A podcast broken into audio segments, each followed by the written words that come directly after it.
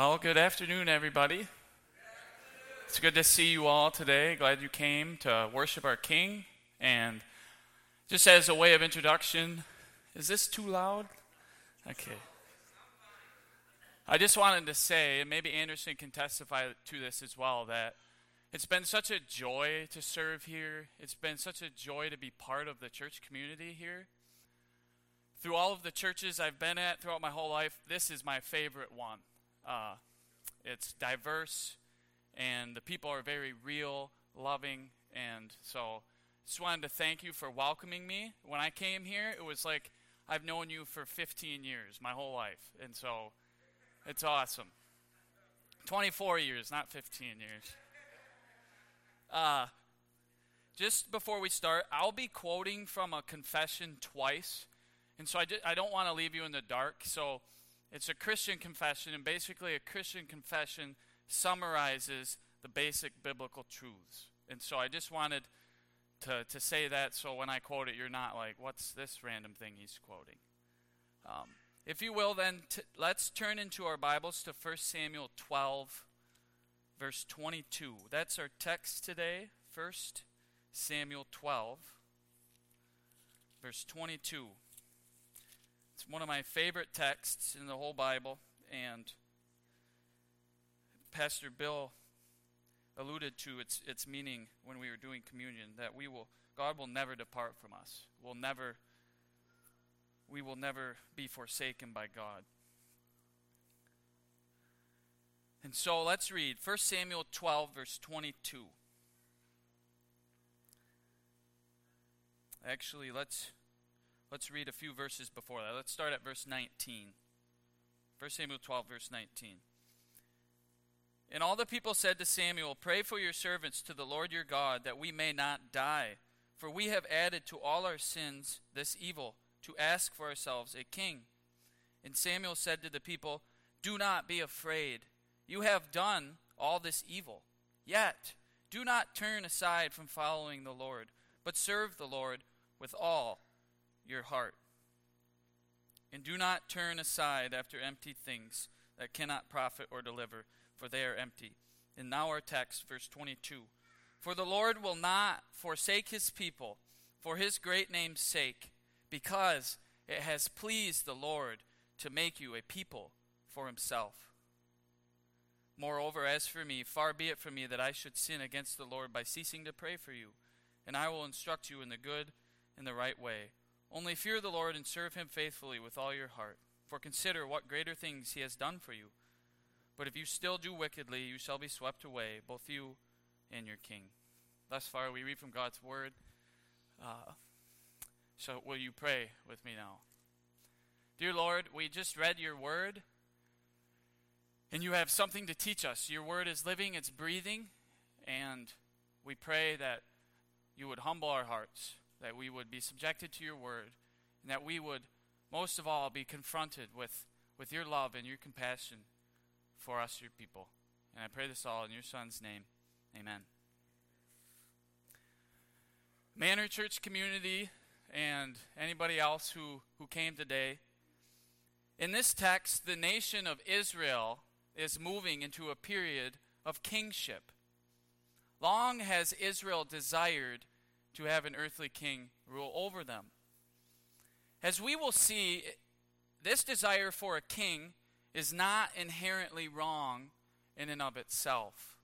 For God in Gen- Genesis 17, verse 6, promised Father Abraham that from out of his seed a king would come. In Genesis 35, verse 11, God repeats this promise a king coming from the line of Jacob, of Abraham. God promised that a king would come, it was his plan. The promise of a king was the ideal king. The ideal king described in Deuteronomy 17, verse 18 through 20. And this king is a king that's after God's own heart, a king who loves his people, who does not oppress his people. And this king would set the standard and be the one in whom the nation of Israel would look to as the culmination of restoration and deliverance. one who would deliver his people from their sin and present evil age. We know that God promised a king to his people. A king was not foreign to his plan. This, this people of God is important to know because many who read this text will say that the problem Israel has here was simply in their desire for a king. God is Israel's king, they say, and the desire for a king was where they went wrong. That was their sin. But this is, this is not correct. After a careful or a more careful look at other texts, we see that the desire for a king, it's a righteous desire. It's a good desire. The problem lies in what kind of king the people desired. Would they desire a king after God's heart, a king like unto God in righteousness and holiness, or would they desire a king like unto the nations, the king of the nations, the, the evil, wicked kings? The latter is precisely what they asked for. They desired a king like the kings of the world, the kings that did not serve God, but served false gods. In 1 Samuel 8, verse 20, we hear Israel saying, Give us a king like all the other nations. This is where they went wrong. Even though Samuel, in verses prior to this, warns Israel about the kings that they will get. These kings, the prophet Samuel warned, will take from them these kings will take what they have, they'll weigh them down with heavy taxes. These kings will oppress them. Yet, even with this warning, Israel did not listen. Why did Samuel warn against this type of king? Because Samuel was called to display for Israel in his life and teaching what Israel ought to seek and look for in a king. In 1 Samuel 1, verse 28, a king devoted to God. In 1 Samuel 2 8 through 10, a king who cares for the poor, lifts the needy out of the ashes, a king who rules justly in the strength of the Lord, not the strength of men, a king who will guard his people, punishes evil and wickedness. And so Samuel was a real life picture to the nation Israel of what this godly leader looked like. He was a man after the Lord, so that Israel might know the ideal king when he comes. But the nation of Israel rejected this kind of king. They wanted an earthly king so that they might look like the nations. What you have here are two kinds of kings a king after God's own heart. And then you have another king that's evil and, and is, is wicked, rules according to his own standard of good and evil. And these two kings were prophesied. They were prophesied in Genesis 3, verse 15. If you have a moment, go to Genesis 3, verse 15. It says here, I will put enmity between you and the woman. This is after the fall into sin. I will put enmity between you and the woman, between your offspring and her offspring. He shall bruise your head, and you shall bruise his heel. The story of kingship in Israel echoes back to the struggle between the spiritual offspring of the serpent and the offspring of the woman. Two seeds or offspring, two kings, one that is righteous and one that is evil. And so, and here we see in this text that a promise of struggle is made between these two spiritual offspring, yet with a much greater promise lying behind it a promise of salvation. Salvation through the offspring of the woman. And, but this, this salvation will not come without the struggle between the woman and the serpent. And so Israel rejects, rejects the ideal king and they seek a king like the nations. And thus, Samuel, the prophet of Samuel, the last judge has anointed Saul, King Saul, over Israel. He has given the people over to what they want. And notice, this is how the Lord, time and time again, teaches his people. And this is the struggle we will see today. Not only the struggle between the wicked and the godly kings, but the struggle in the affections, in the emotions of God's people. For they were the ones who called for a king like unto the nations. They turned against God and they sinned greatly in his eyes. They, the people sinned greatly in asking for a king, the wrong kind of king. They would get what they wanted. Saul would become king. Yet the Lord is unchangeably and purposefully sovereign. He will not forsake his people. He will keep his promises in establishing a righteous king. The forces or powers of evil cannot change the plans of God. They cannot overthrow God's control over everything.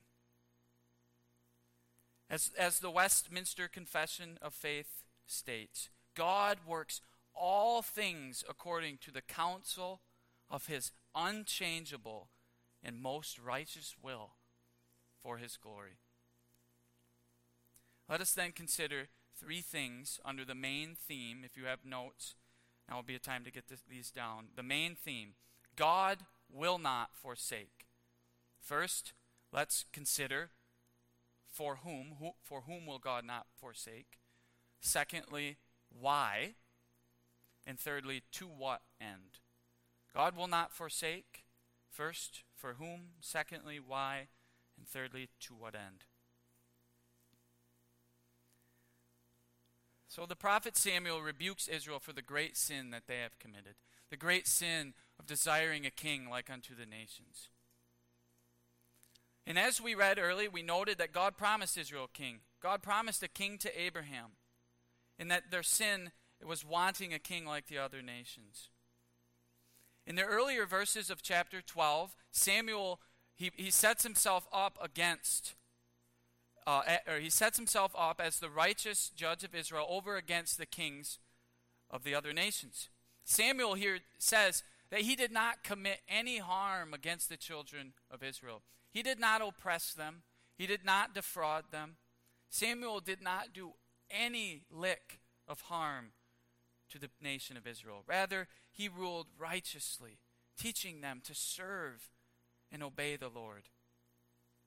Yet the people wanted another king. And the Lord will give them that king. He will give them the king that they desire. And a king that can establish an earthly kingdom and win earthly battles from time to time. It was a grievous sin. The people of Israel basically slapping God in the face, telling God that they did not want a king like him. They, they were telling him, We do not want to be like you. We would rather be like the world who does not know you. The people of Israel forsook the Lord, they grievous, grievously offended him. They turned aside from him and sought after worldly things, things that ultimately do not de- deliver, things that do not profit anything. Think about this Israel, the nation of Israel, God's chosen people, after all the times God delivered them and brought them salvation, still does not trust God. But the Lord makes it clear that though his people have sinned greatly against him, he will not forsake them. Although they have turned aside to seek worldly and vain things for profit and deliverance, he will not forsake them. This promise from the mouth of God that he will not forsake his people shows the Lord's unconditional covenant of grace towards his people.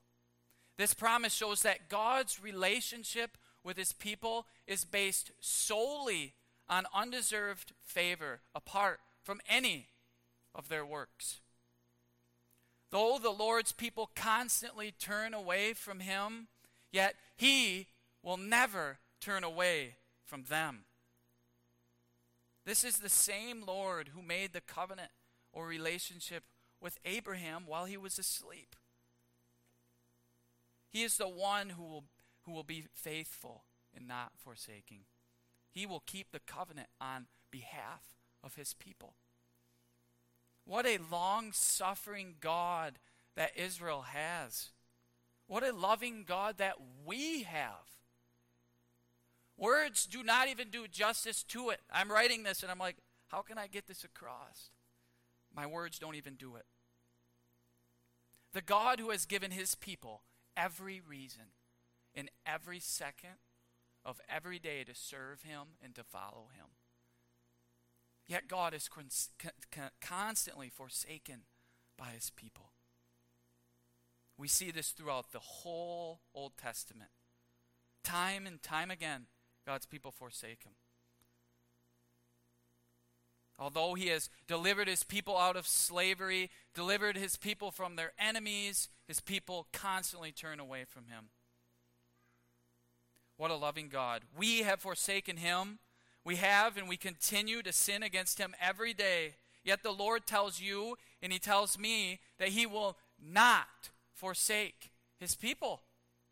This promise is unconditional and it applies to all of life. There is nothing you and I do that makes this promise void or empty. It applies to every second of the believer's life, it applies to every circumstance in the believer's life. There's not a second, nor is there any circumstance in the believer's life in which the Lord forsakes you. You may, he may give you earthly consequences for your sin, but even those consequences are his faithfulness in bringing you back to him, in delivering you from the, from the devil and from the world. You may experience extreme earthly sufferings, yet the Lord is there with you in the midst of that circumstances, reminding you of his promises.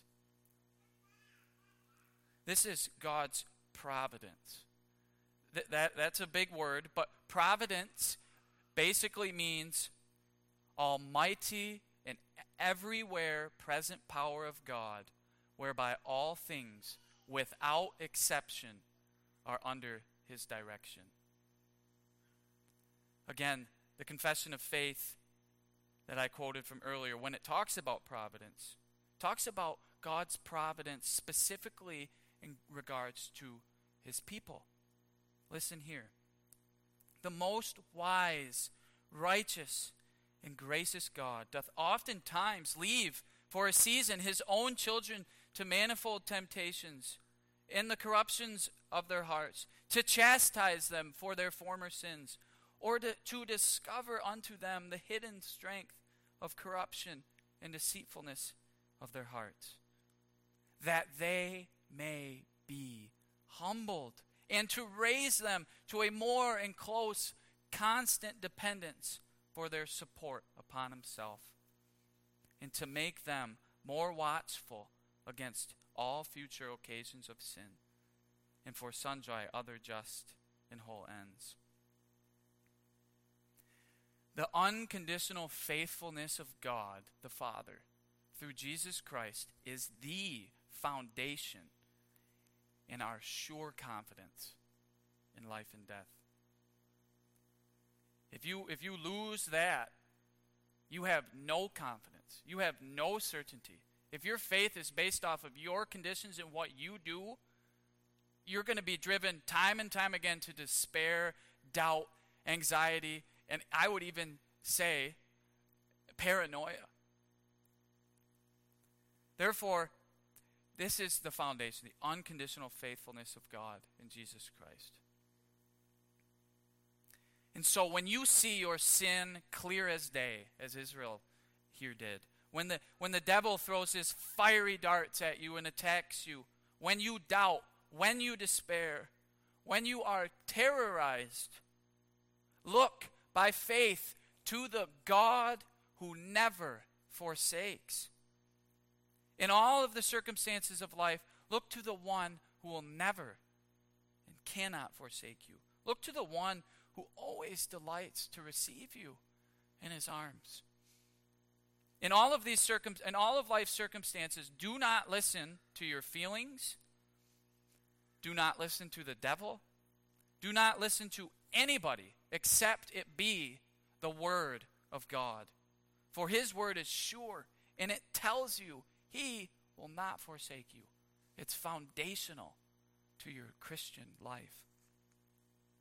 God does not forsake of, forsake his people, but tells of his tells you and me of his great love. And so do not turn aside from the Lord, letting the, the vain and perishing things of life guide you, but turn to the God of love, the great comforter and deliverer. And now let's consider why. Why does God not forsake his people? The text answers the question of why the Lord will not forsake his people. It's pretty obvious. it answers this question simply for it says for his great name's sake. He will not forsake because he cannot forsake. The Lord God of Israel covenanted himself with the people, established a relationship with the people. He made an everlasting relationship with his people right after the fall of Adam and Eve in the garden. Obviously, he did not do this because of anything we do that we do. We, we betrayed him. And he, he also didn't make this covenant or relationship because we are lovable. The reason why God made this relationship and why he will not forsake his people is because it goes against his nature, who he is, and his character. It is simply not who God is to forsake his people. It goes against his very name to forsake.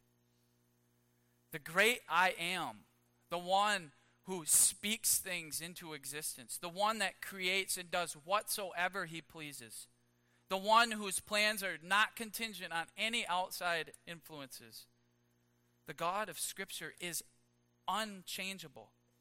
Numbers 23, verse 19 states God is not human that he should lie, not a human being that he should change his mind.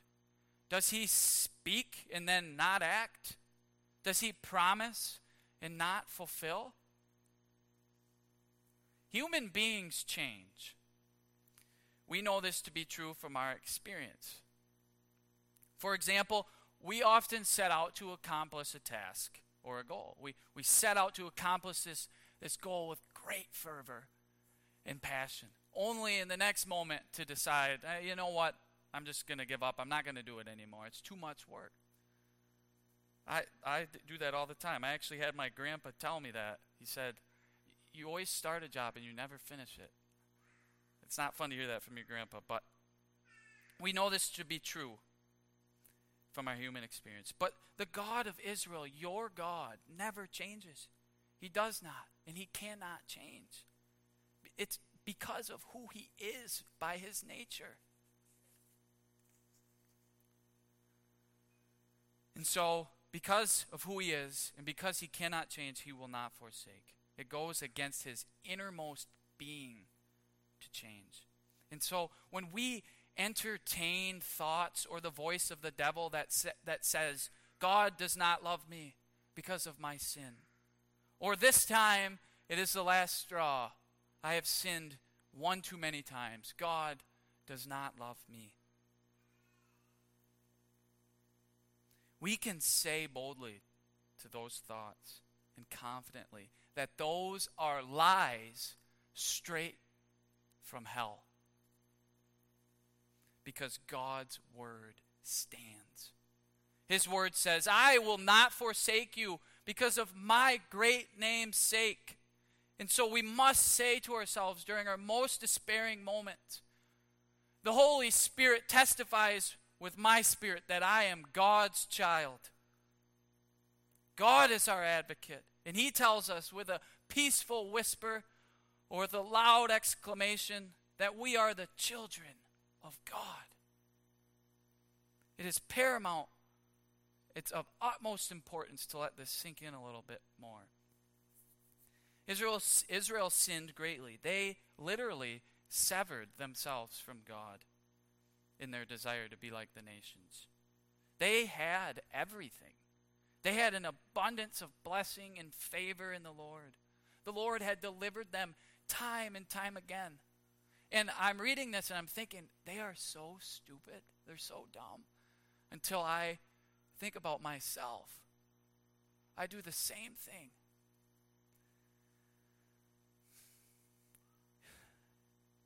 They denied him, and as I said, we too deny him. We deny him every day in thought, word, and deed.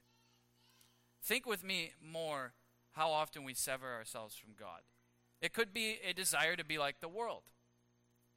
We, we might look around as Asaph did in the Psalms and are envious of the prosperity and the strength of the world. We easily fall into worldly desires and acting on them. As Asaph states in Psalm 73, verse 2, our feet slip and we slide down the slippery slope of the pleasures of this life. How often do we forsake God in our besetting sins? Like Israel, we continuously turn our face from God. We seek our idols, whatever they may be. And now think like these are physical these could be physical idols. Our own idols that we cling to. These are out- outward idols in nature. Now think about all the times we turn from God inwardly. We might envy, gossip, slander, are jealous, hateful. Furthermore, think about all the times we turn from God spiritually. Maybe avoiding God in prayer and, and devotions. Or we sever ourselves as Peter did in not living out our identity in Christ as we ought. Beloved, we forsake God every day. At our best, we are still far short of the perfect standard of righteousness that God calls us to. And foolishly to think that sometimes we look to our works when they, as Isaiah 64, verse 6 states, are as filthy rags. Our iniquities, like the wind, have taken us away. What beauty, splendor, peace and mercy and grace do we find when we think on the Lord who changes not? What freedom! Likewise, when we look to the ultimate fulfillment and culmination of God's changelessness in Jesus Christ. What love we find when we look to Christ, the author and finisher of our faith. For in Christ is the glorious fulfillment of the Lord God, who swore by his name never to forsake us. The glorious truth of God's unchangeableness shown forth and fulfilled in the life, death, resurrection, and ascension of Jesus Christ. It's what moves us. It's what gets us out of bed in the morning. It's what quiets our fear anxiety, and despair.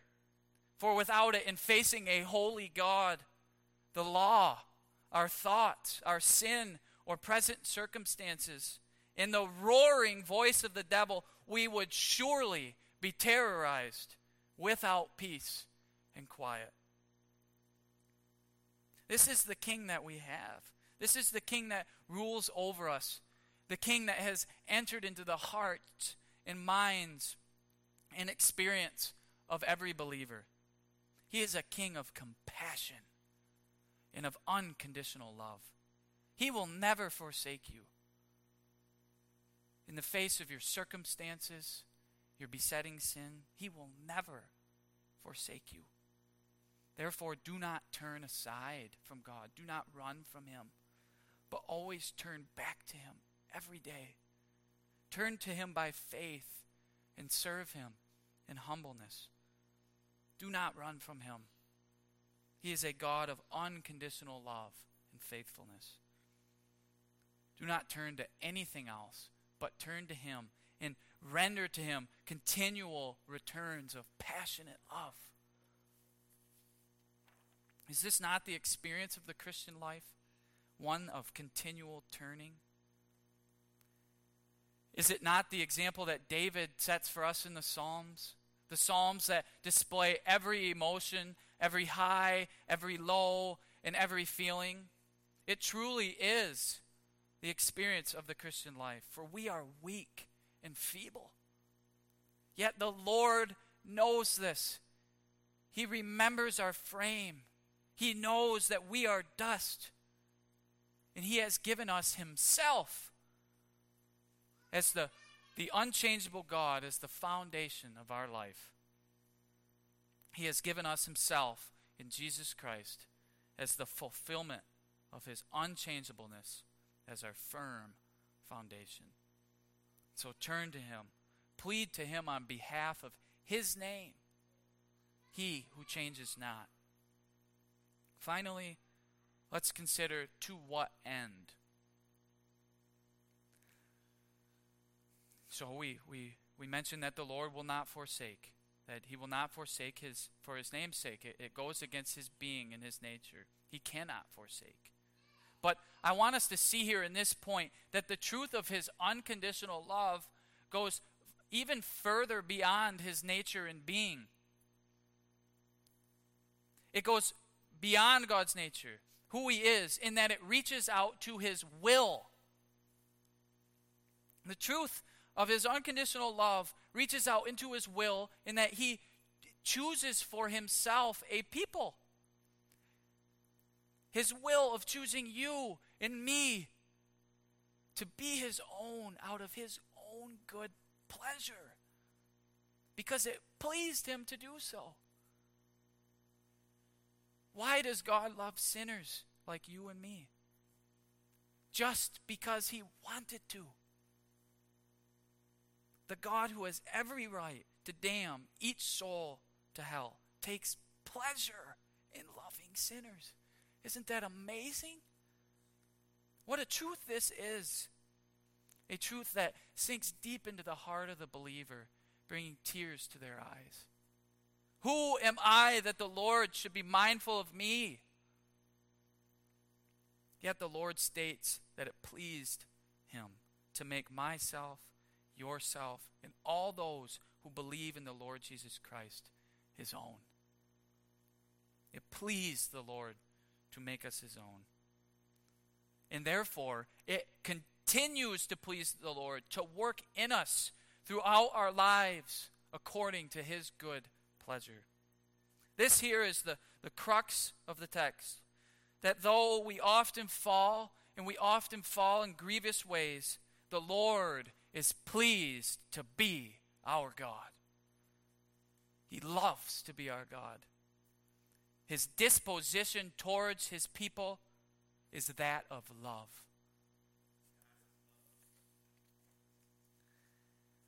As I was studying this text, it, it, it occurred to me that, to, for me, I was a little bit wary of saying this because I didn't know if it would make sense, but it occurred to me that when I look at my fallenness, my sins of youth, my current struggle with besetting sin, and trials, that I, I look at all of those things, I, I sort of flip the table on its head. Because normally I'd look at all of those things as, as bad things. But when I look back on my life, I see them as gifts from the loving God who ordains all things. None of those things are outside of His control. Nothing happens in your life and in my life that is outside of God's will. Everything that did happen and will happen, He ordained.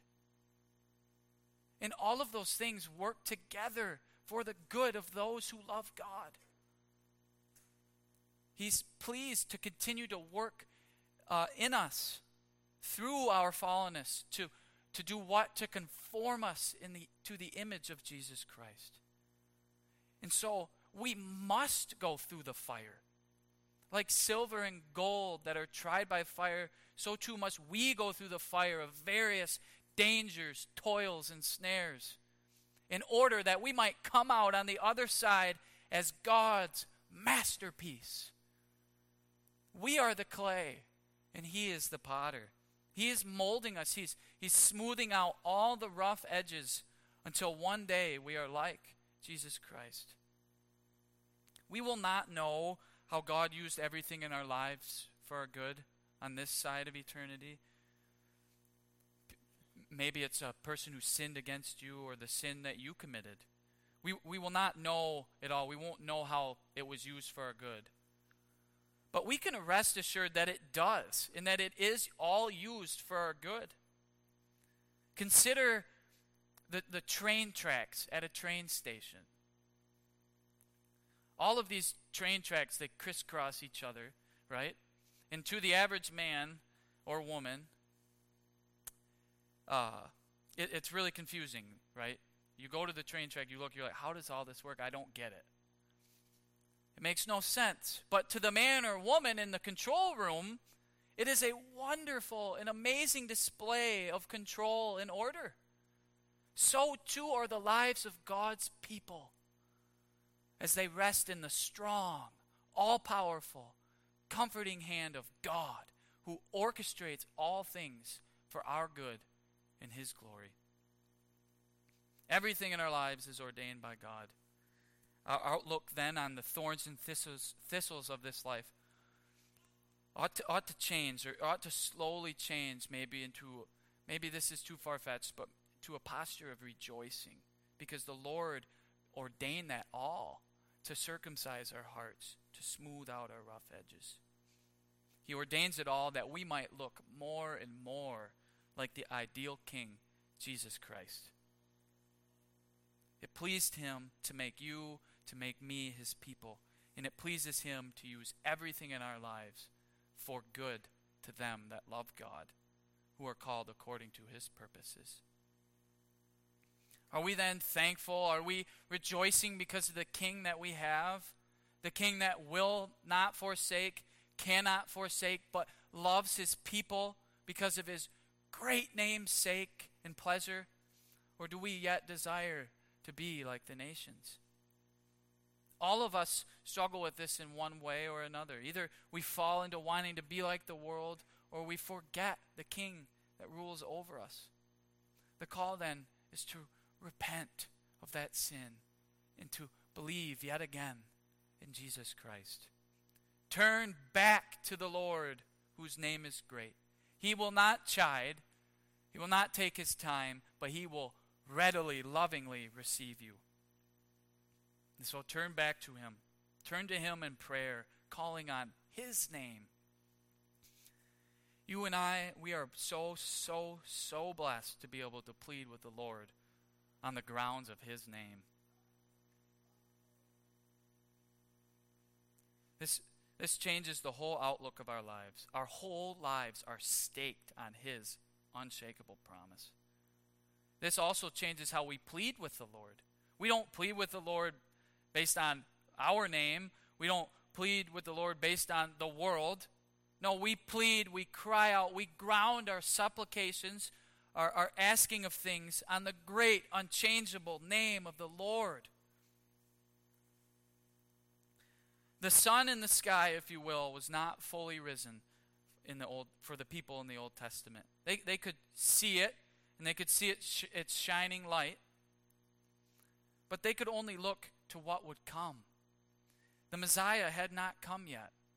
But we beloved people of God, have the full radiance of the noonday sun shining brightly in the sky like a hot summer day. The full radiance of God's love and mercy is shown fully and brightly in Jesus Christ. Jesus Christ is the fulfillment of God's promises and his love for wretched sinners. As Hebrews 1 verse 3 states, Jesus Christ is the radiance of God's glory and the exact representation of his being, sustaining all things by the powerful word. And so, in conclusion, brothers and sisters, Jesus Christ shines brightly. The endless mercy and grace that he readily and freely gives are yours. It is always there no matter what trials and temptations you go through, no matter what sin besets you. His free grace and mercy are there for you. Run to Christ, for he never and can never forsake you. This is his character. you have His Word.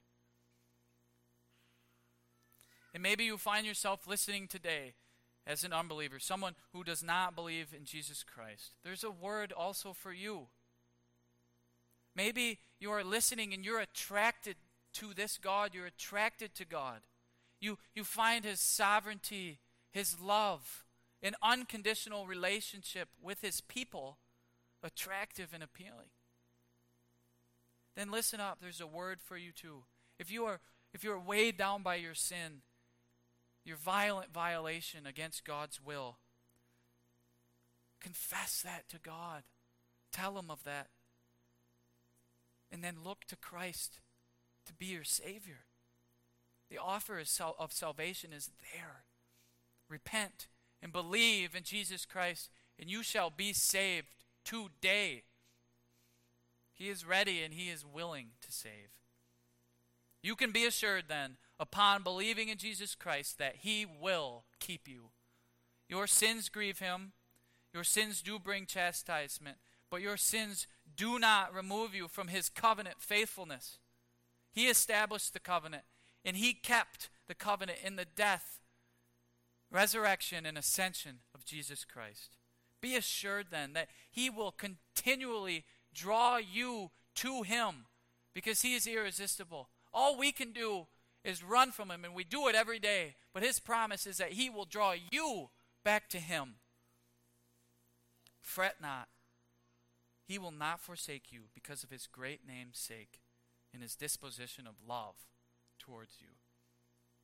He is and he will continue for the rest of your life and for all of eternity. Continue holding you fast. Amen. Let's pray. Lord, Lord God, we thank you so much for your word that your character you love is established, it's displayed, it's shown, Lord, in how you love your people, Lord. We are all weak and feeble, Lord, and, and we constantly despair and we forget of your, your love for us, Lord. But I pray that you would remind us more and more every day of that love, Lord. And we thank you so much that all every area and every aspect of salvation is completely your work, Lord. It's you working within us, Lord. And we thank you so much, Lord. I pray that as the word went forth, Lord, that although I am a, a weak, broken vessel, Lord, and I can't hardly do justice to the text, that there would be, that the Spirit would use something that I said to convict people, to, and then mainly to comfort people. For that is our that is the shepherd's task. Comfort ye, comfort ye, my people. And I pray this all in your Son's name. Amen.